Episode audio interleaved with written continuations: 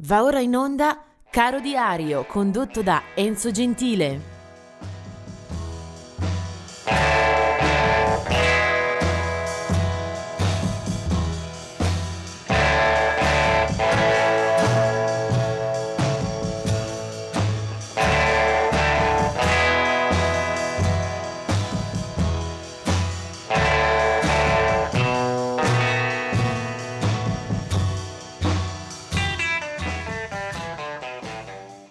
Oggi è il 26 novembre.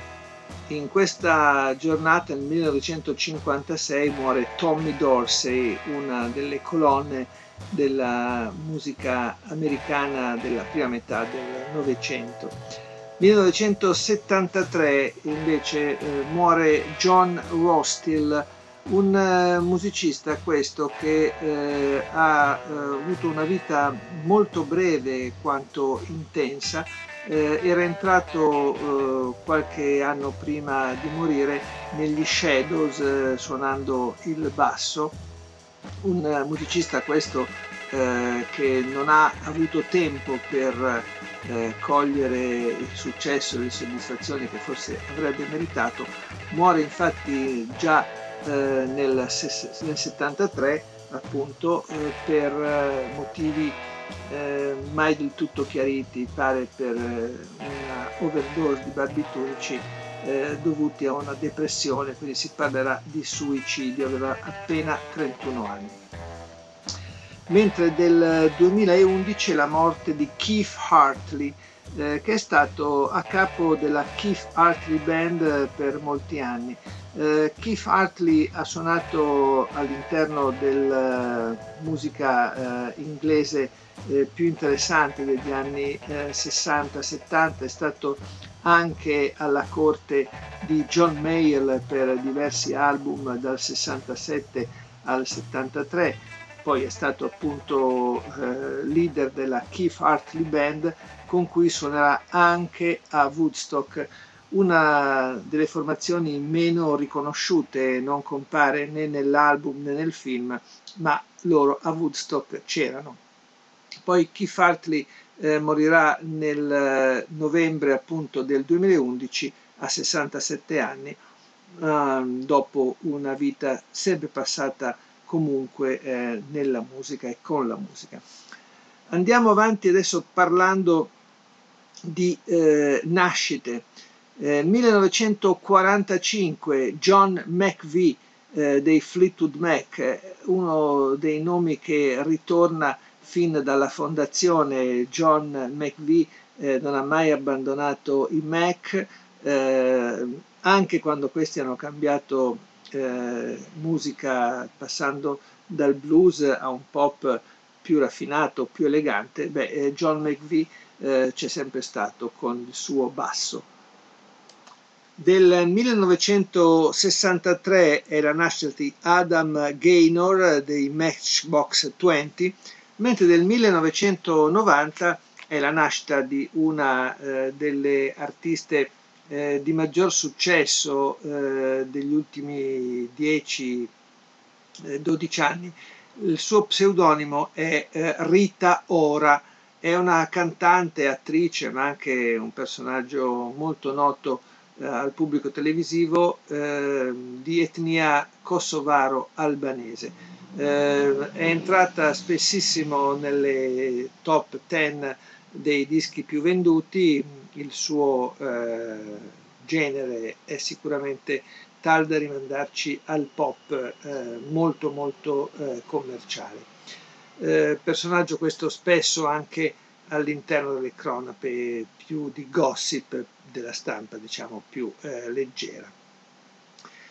Ma eh, adesso vengo a un'altra eh, donna, un'altra signora della canzone, questa volta di eh, molto eh, più spessore. Eh, nasce nel 1939 e si chiama Tina Turner. Tina Turner è la voce eh, del soul, eh, del rhythm and blues, è la eh, della, di quella musica che abbiamo cominciato a conoscere già negli anni 60 quando il suo sodalizio con Ike Turner fu eh, assolutamente vincente. È nativa di Nutbush in Tennessee, Anna May Ballock, questa è la sua eh, denominazione ufficiale, eh, comincia a eh, conoscere eh, Ike Turner nel locale dove lei fa la cameriera, dove lui eh, ha cominciato già a esibirsi. Ike Turner, uno dei fondatori eh, dell'area eh, rock and roll e rhythm and blues, eh, scoppia un idillio, una grande passione e lei, anche se eh, molto giovane, eh, comincia a frequentare Ike Turner e prova anche a cantare nella, nella band eh, di quello che sarà poi suo marito. Eh, la sua qualità, il suo talento eh, sono inconfondibili e subito si afferma già a fine anni 50, eh, anno in cui appena ventenne comincia già a essere una professionista. Eh, entrano eh, spessissimo nelle classifiche eh, del, del, dei dischi più venduti, eh, il eh, produttore celebrato Phil Spector eh, si occupa anche eh, di loro e eh, riesce a ehm, comunque entrare nelle classifiche eh, Tina insieme a Dyke con un brano intitolato River Deep Mountain High che è un pezzo rimasto poi nella storia.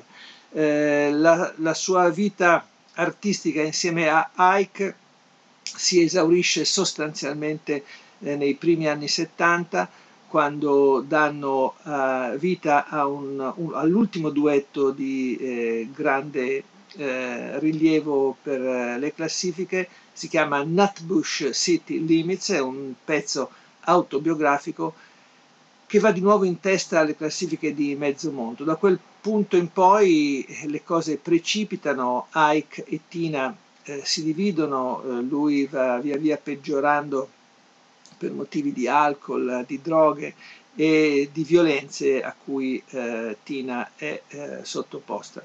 Arriveranno il divorzio e soprattutto per lei una brillantissima carriera solista eh, che negli anni Ottanta la rende una delle eh, top seller e soprattutto una delle dive assolute della musica internazionale. Però vado proprio a riprendere quel brano che segnò un po' la fine eh, dell'idillio e anche del rapporto artistico, oltre che personale, tra Ike e Tina Turner, si chiamava Nutbush City Limits ed era del 1973. Ike e Tina Turner.